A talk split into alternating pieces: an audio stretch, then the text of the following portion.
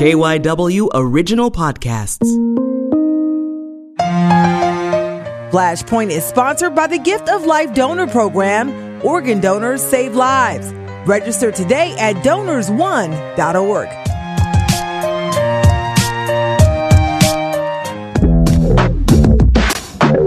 This week, the focus is our new normal for now, coping with the coronavirus lockdown. We're all being asked to very suddenly, radically change our behavior. How to follow restrictions without going crazy. This isolation phenomenon is very difficult to take. Public health and psychology experts give advice on how to make it through. Then, does the COVID 19 crisis open the door for lawsuits? So when people are creating a hazard, there are certainly laws and ordinances that allow law enforcement to address those. A former Philly city solicitor takes a look at business and individual liability, and her answers to my questions, well, they make you go, hmm. We'll be right back.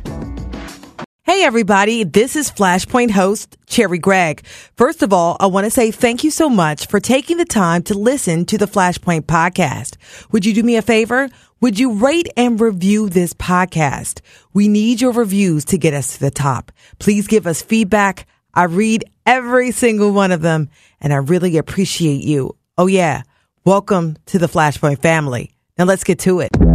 Welcome back to Flashpoint. I'm Cherri Gregg. The focus is coping with this new normal. In recent days, local and national authorities have implemented restrictive guidelines for social interactions with the hope of stopping the spread of the coronavirus. Events canceled, schools are closed, non essential businesses shut down. Many are out of work or must work from home as we watch the numbers of COVID 19 infections and deaths tick up. So, how do we get through this crisis without going crazy? With me on the phone is UPenn medicine professor. Carolyn Cannuscio. She's director of research at the University Center for Public Health Initiatives. We also have Dr. Frank Farley, a professor of psychological studies in education at Temple University. Both of you, welcome to Flashpoint. Happy to be here. Thank you so much. Carolyn, I want to start to you. Could you explain this whole social distancing technique that we're implementing here and why it is believed that it will work? So, the concept of social distancing is that viruses really thrive in communities. They like to move from person to person and when when we gather together in large groups we give that virus an opportunity to encounter many susceptible hosts many people who are susceptible to the infection so the idea with social distancing is to put space between people to deprive that virus the opportunity of infecting a new person. It started with large scale, you know, over 5,000 and then now we're down to we can't you know group come in groups with more than 10 it's a numbers game really we want to limit our social interactions because every time we encounter a new person that increases our risk of becoming infected or of infecting someone else and what we've seen in the countries that have faced this epidemic before we have is that very, very strict social distancing measures were necessary to slow the spread of the virus. So we could see in China that in Wuhan, where the outbreak first started, people were really limited in their ability to move through the city. Schools and factories, workplaces were closed down. And all of this was a very dramatic way to strictly control human behavior so that people had limited chance to encounter one another. And it really took that effort plus testing and isolating people who were sick to get that infection rate down. And we're going to have to do similar things to control it here in the U.S. Yeah, and we'll put a pin in that and come right back to that because I've seen um, the extreme things being done on the West Coast to try to limit the spread of this virus. But Frank, I mean, you hear this, and people already, it's only been a few days in our region that people have been dealing with this stay at stay in your homes, work from home, kids can't go to school.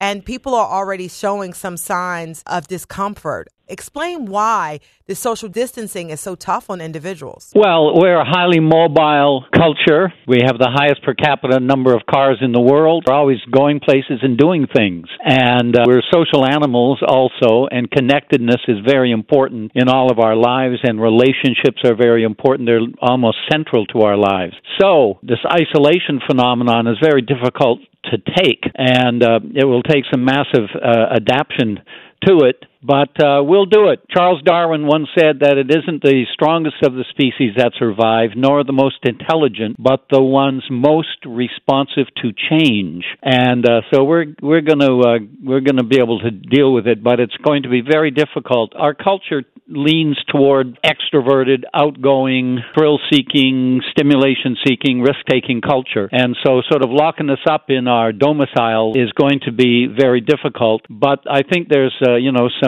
silver linings here, too, that is bringing us back to hearth and home and family and immediate loved ones. Part of it is I mean, people are, are forced to kind of be in their houses. There's a lot of anxiety. We've seen fights. There have been a couple videos floating about fights in stores because people have so much anxiety. On the other end, you have folks who are saying, I can't get it. It's just a cold. And they're mm. out and about don't even care about the social restriction. That's very bad because they could end up being so called spreaders.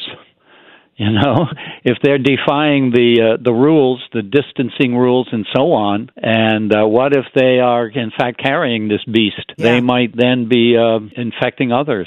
And that's very dangerous yeah. behavior. And Carolyn, please jump in on that one. Yeah. So, one of the most challenging things about this particular virus from a public health perspective is that people may be able to spread the virus when they're not exhibiting any symptoms. So we're accustomed to the admonition that we should stay home when we're sick, but people who are in fact sick may not know it. So if they're going about their business, if they're deciding to go on spring break and fly down to Florida and go to a concert or hang out at a restaurant or bar down there, they really do run the risk of encountering many new people and sharing the virus with them. And that's exactly the behavior we need to stop. And it's in part because we really desperately need to slow down the rate of infection because if we have a rapidly increasing rate of infection, we are going to far exceed the capacity of our healthcare system. And I'm motivated to get every person I can to stay home because every single infection we can prevent prevents countless others down the road. And it will help my friends who are working in emergency departments here and elsewhere to provide the kind of care you want for yourself or your loved ones, the kind of care I would want for myself or my loved ones or for any of you when in fact we become sick. So I think there are many hard things about this. One thing that's especially challenging is that we're all being asked to very suddenly, radically change our behavior. I've been talking to my family about this virus since January, but I'm an epidemiologist. I've been talking to my epidemiology students, my students in my epidemics class. Even they feel like all of a sudden this is happening so fast and it's hard to get a grip on it. Yeah, because it is. I mean, I, and one of the things that I've seen is sort of this anxiety. Everybody, um, getting very upset because they're watching the news, you know, round the clock mm. and they they feel this this fear that the end of the world is coming. It does raise the specter of the apocalypse, you know, the end of days. and it may trigger some survivalist uh, psychology in people. We're already familiar with the amount of hoarding that's going on, and uh, I did a piece for CNN the other day on on that. Big focus on it was toilet paper, which has sort of disappeared from the American market. And uh, it's interesting that piece went viral, including in China. You know about all of the hoarding and and sort of panic buying that's going on in and America. Why does why do people do that? Well, in a sense, it's sort of rational just in case. And, uh, uh, you know, prime source of human fear if not the prime source of human fear, is uncertainty. And mm-hmm. we haven't had anything like this for some time, and so it's it's really catching on. It's just not a viral uh, contagion going on here. There's this you know psychological contagion going on. In a sense, it's rational behavior. You know, to stock up so you're absolutely sure in the face of all the other uncertainties that you and your family will be okay for the foreseeable future. As public health officials, uh, Dr. Carolyn, how do you say, you know what, we're going to have to balance this need for these restrictions without causing this panic that could escalate. How do you do a balance, balancing act there? It's a great question because we want people to be activated to do the things that are within their control, but we don't want people to become so overwhelmed that they panic. I think that what we see often in crises is that a high degree of cooperation is necessary to get through the crisis. I reflect back to my childhood growing up on the water and think about what happened when huge storms would come through. And I didn't recognize the seriousness when I was a child, but what I saw was that everybody in the neighborhood would come out to the canal across the street from my house to tie up boats to the middle of the canal so that our boats wouldn't bump into one another and so that they wouldn't come unleashed and ruin people's docks. There was a certain amount of esprit de corps almost conviviality. What we're being asked to do here is not that different. It mm-hmm. looks different, but what we're really being asked to do is think not just of ourselves, but to think of our communities and to really focus and center on the people we love and care about who are most vulnerable to this disease. So people who are older, people who have chronic illnesses, people who are immune suppressed, people who are obese. I think that when we call upon people's compassion and desire to care for one another, and specifically when we ask them to think about people they want to protect. Yeah. And then when we say, Do you want to be part of the solution? Do you want to save lives? The best way you can save a life if you're a regular community member is to stay home. So it feels a bit counterintuitive because the best thing you can do is to stay in place. Yeah. So I think that if we help people understand the ways that they can help control this horrible event in our lives, it may be reassuring for them to know that there are actually steps they can take that will make a huge difference to our communities, to our families, and to our healthcare system. I know washing your hands, staying home, canceling. I mean, my vacation to Cuba was canceled. It seems like everybody's everyday life has sort of switched. But I, I do want to, as we wrap up in the next uh, two to three minutes, I want to just kind of give people advice because. Frank, I mean, we've already seen an uptick in quarantine eating. We're calling it the quarantine 15 um, and cabin fever. How can folks kind of deal and just kind of keep as much normalcy as possible while changing all of their behaviors to help deal with this crisis? Be mindful, you know, uh, value the here and now, what's right in front of you, loved ones, your apartment, your home. Value all of that.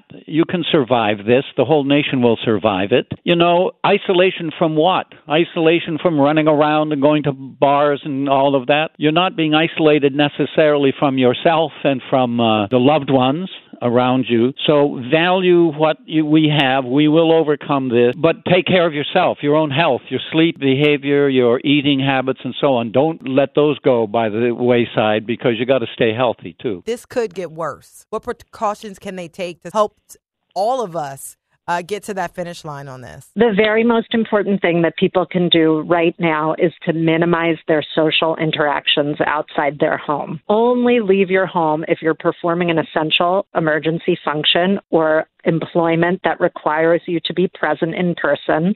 Try to do all your grocery shopping at one time when the stores are not busy, and then come home, spend your time at home. Practice good hand hygiene. If you're sick, isolate yourself from others, call the health department or your doctor if you have symptoms rather than going straight to an emergency room to get checked out. And know that it is going to look worse and get worse before it gets better. There are lots of cases that haven't yet been identified. In the coming days, we'll see that.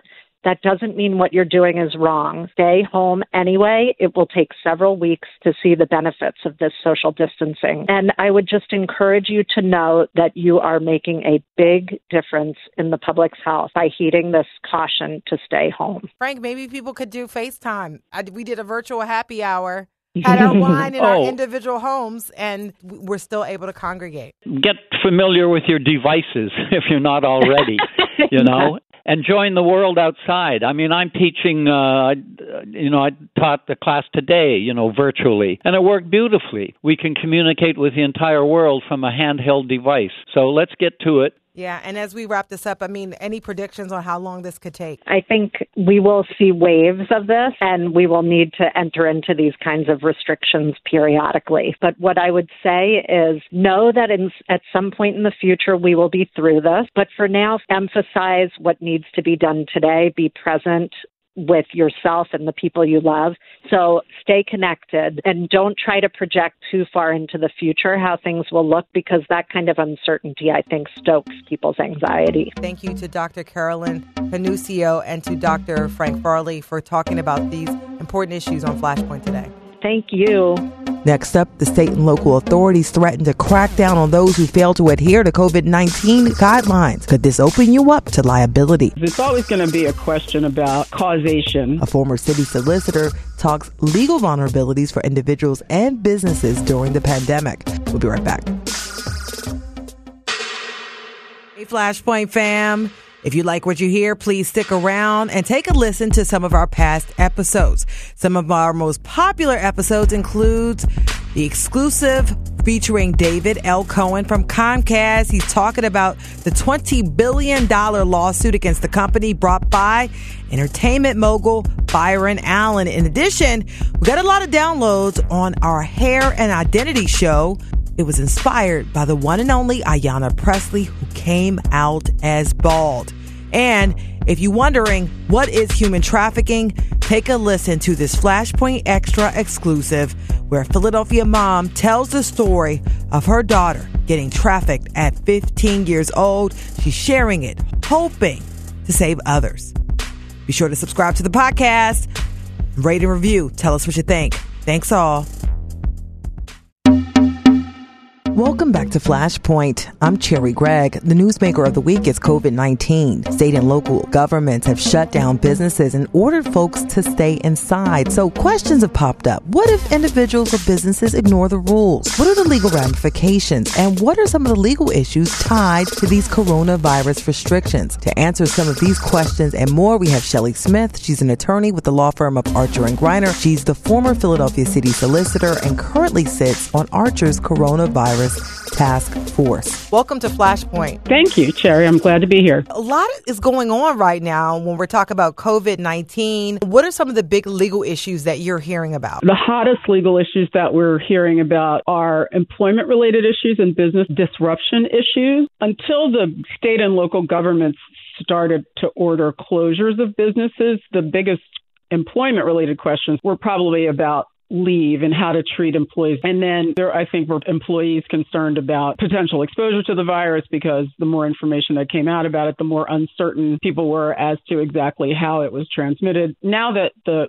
state and local governments have started ordering business closures, I think some of those issues have been clarified because businesses that have been determined by a governmental entity to be not essential are closing. So then those employees naturally are not coming to work. And then the federal government, in passing the Families First Coronavirus Response Act, has clarified some of those leave questions by requiring employers of a certain size to provide paid leave to employees, 10 days of paid leave. So the federal government has addressed some of the uncertainty that was bubbling up around some of those issues. For employers that remain open, of course, there's an issue about how to make sure that the workplace is as safe as it reasonably can be made. The CDC's guidelines about how to keep how individuals can keep themselves safe and recommend that employers if they're remaining open structuring their work so that employees can adhere to those requirements not gathering in large groups keeping 6 feet apart from each other that kind of thing. And one of the things that I noted is that the mayor here in Philadelphia has said that they were not going to deal with businesses or they were going to come down on businesses. Right. That refuse to comply. If you are a business and you decide, you know what, we're going to stay open, we need the money, are you setting yourself up for some kind of fine or, or some kind of legal action? I think it's certainly possible. Um, the city invoked the Philadelphia Code and the Charter, um, the emergency powers under both the Charter and the Code to issue the orders. Both of those authorities then give the city the option of enforcement against businesses that were refusing to comply. He also said, though, that they were hoping, especially given the nature of this emergency, that most businesses were going to comply mm-hmm. voluntarily, mm-hmm. um, and their initial enforcement actions, at least if they were necessary, would be what I'm going to call softer enforcement actions by way of warnings and things like that rather than penalties because they really the goal, I think, really is on the part of the city and the states that are doing this is to try to get people to comply because they want to keep people safe. The tension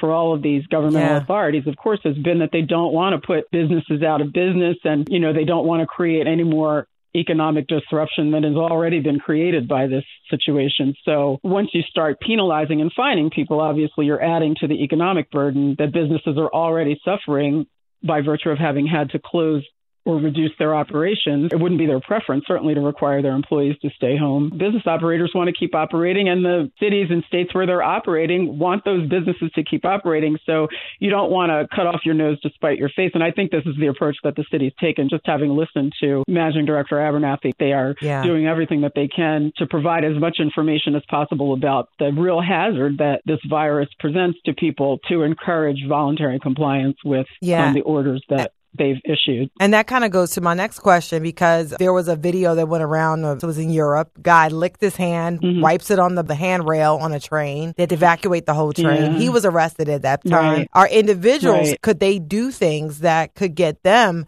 in some either criminal or, or civil trouble given the restrictions that are in place? None of the orders have addressed that kind of conduct, right? I, when you're looking at individual conduct, I think you're probably looking at the regular, routine sorts of offenses that police are trying to, law enforcement authorities generally, I'll say, are trying to address on a daily basis. And of course, law enforcement people are at the front line of people who are endangered by multiple contacts with the public. You know, police in Philadelphia have two and a half million contacts or more with people every year. When people are doing that kind of thing, the guy on the subway is then creating a mm-hmm. you know creating havoc for public transportation and the way you deal with that yeah is with law enforcement you know when people are creating a hazard there's certainly laws and ordinances that allow law enforcement to address those they just have to figure out how to do that in a way that that's consistent with the way the police department is trying to handle this emergency more generally. Yeah, because the last thing they want to do, I mean, we just heard announcement this week from Commissioner Outlaw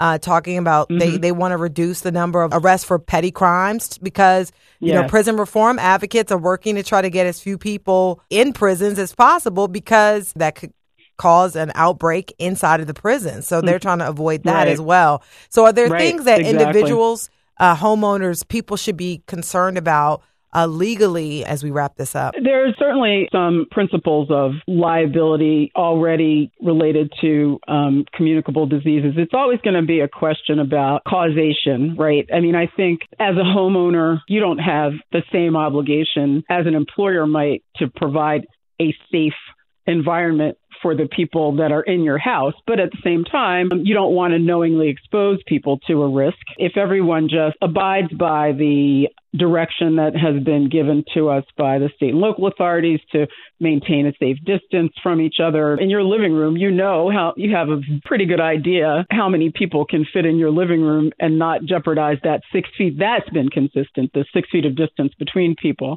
The other thing is, you know, you just don't know. Everybody works in their own work. In, in, in an ordinary circumstance, everybody works in their own workplace. Everybody goes to their own school, you know, and so they're exposed in whatever way they're exposed. And people don't even know because we haven't had adequate testing in this country yet. We don't even really have an appreciation yet for who who's been exposed and who might be carrying it and able to transmit it to others. And so the safest thing to do, I think, is really just to prevent the possibility that someone might contract the virus or or believe that they contracted the virus in your house or in your car or you know in a situation, in a circumstance that you've created for them, um, to just follow the guidelines that the government have given us. And I think that's it. Like you just follow the guidelines, do what has been yep. asked of you, and you're less likely yep. to uh, have some legal trouble. So, with that, I want to say thank you so much to Shelley Smith. You're very welcome. Next up, it's all about coronavirus, but it's census time, or did you forget? We were all ready to go knock on doors and do a lot of other things until the, the world kind of turned upside down. A group of Temple students create ways of getting more people to be counted despite all the restrictions. We'll be right back.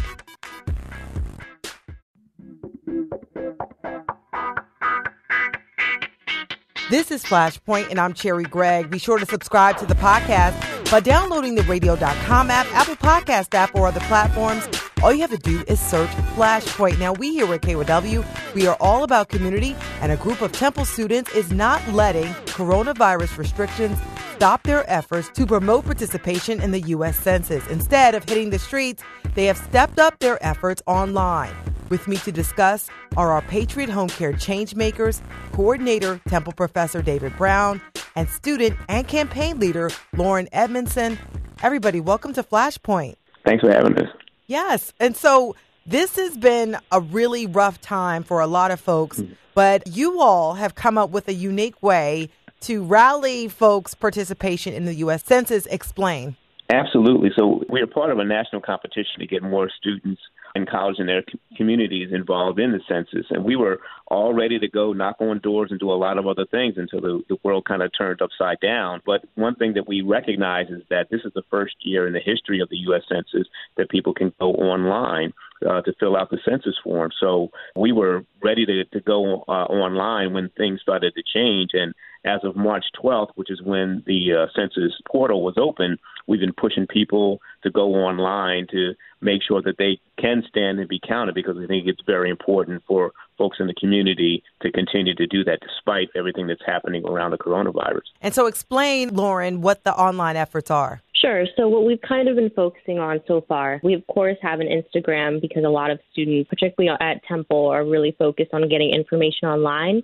And the census also kind of understood that as well. They understood that a lot of the younger audiences who are going to be participating in the census for the first time are likely going to be getting their information online and will be responding online. So we have our Instagram Broad Reach to You, which will be closing on March 20th as well as just focusing on our own website, which is www.standtobecounted.org. We'll be also closing on March 20th. And really, our big focus is 10 minutes for 10 years. It only takes around 10 minutes to fill out the census, and we really want people to feel comfortable doing so with as much information as they can have because it's really so important for people to be counted where they are, when they are, specifically for this year's census as well. And so, hashtag 10 minutes for 10 years. Is this method working? So I'd say it is working. As far as we can tell, we've had a couple more engagements through our website as well as through our Instagram. And specifically on our website, we actually have allowed for commit cards to be filled out. So originally, before the March 12th date, when people can start responding online, we had the opportunity for people to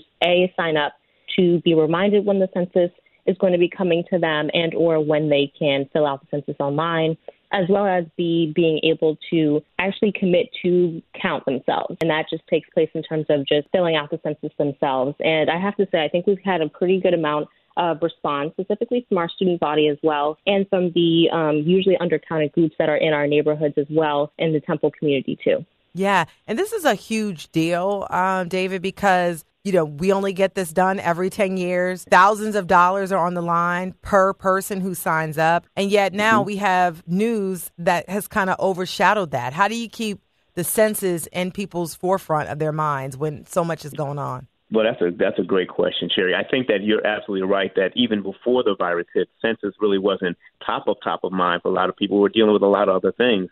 Now that we've got people dealing with, you know, just staying healthy and staying alive, you know, to say that we're fill out the census form becomes a little bit more of a challenge. This is why we think that pushing it on social media is very, very important uh, because even though one website is closing, the other one, the uh, 2020census.gov, is going to be continuing to be open. And we're thinking that hopefully those organizations and those individuals who are typically undercounted will in fact be able to go online to do this because even with the virus those allocations of resources will be effective if undercounted communities are more severely undercounted. We want to make sure that we keep that message out there. And so this is a competition across uh, universities and colleges. And so, how's Temple shaping up? Well, we think we're doing well. Uh, this is the uh, national Bateman competition where we have colleges, universities across the country focusing on one single campaign. Uh, and this campaign happens to be the census. So every college and university is probably facing the same kind of challenges we are. But we were very fortunate in that we had uh, done some crisis planning. We didn't know the crisis would get this big, but we still feel very good that our work is going to be able to get out there and get in communities counted, which was our primary objective.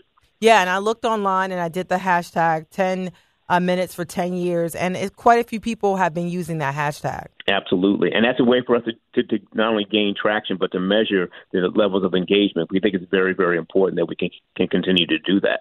Are there mostly young people responding to this, or do you find everybody sort of jumping on this? So I'd say it's a little bit of both. Um, specifically on our Instagram, using that hashtag is a bit more young people, just because they're a lot more comfortable using that platform online. But we have done a, a little bit more outreach in terms of our community. So we, we've reached out to the Berean Presbyterian Church that's by our university, as well as a couple other community organizations that have been helping us kind of reach out to other organizations that are reaching out to our undercounted audiences. And we have found that a lot of people are really responsive, especially to the tactics that we've kind of been focusing on. And I think that as a result, people have been feeling more comfortable with asking questions and feeling more comfortable with filling out the census as well. Absolutely. I would also say that a lot of our students who have gone home have become more aware about the census. So they're educating their parents about making sure that they fill out the forms because our students have filled out theirs already. And this actually provides a great great way for them to, to influence uh, other audiences. I think I got my second notice in the mail this week.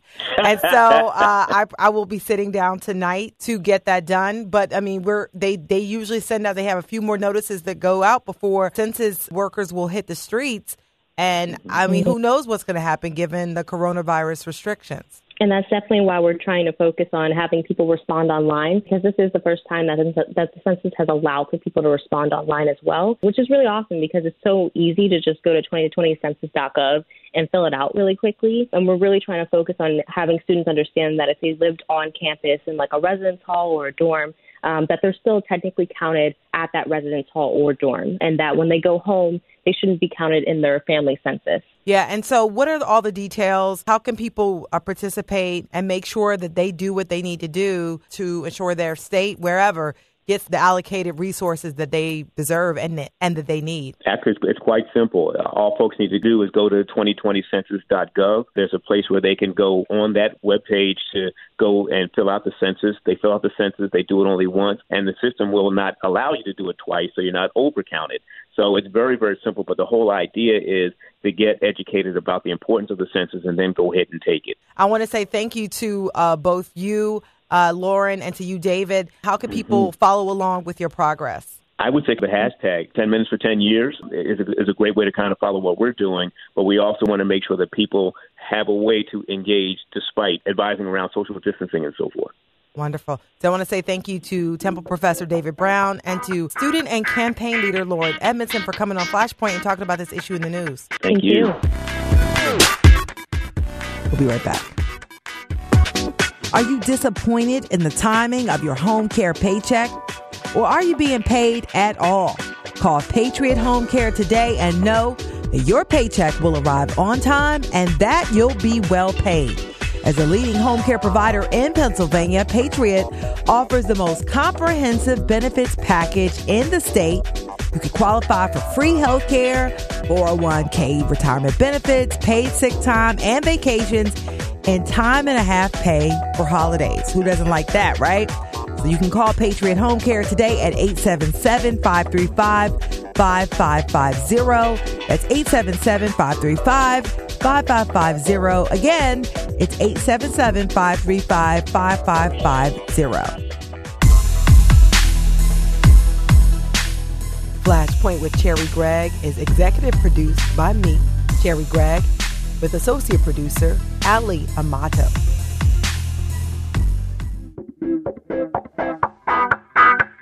That's it for the Flashpoint podcast. I hope you enjoyed this exclusive content. Follow us on Twitter. Our handle is Flashpoint Show. You can also follow me at Cherri Gregg. If there's an issue that makes you hot under the collar, let us know and we'll walk you through the flames. To paraphrase singer songwriter Bob Dylan, a hero is someone who understands the responsibility that comes with their freedom. I'm your host, Cherri Gregg. Until next week, thank you for listening.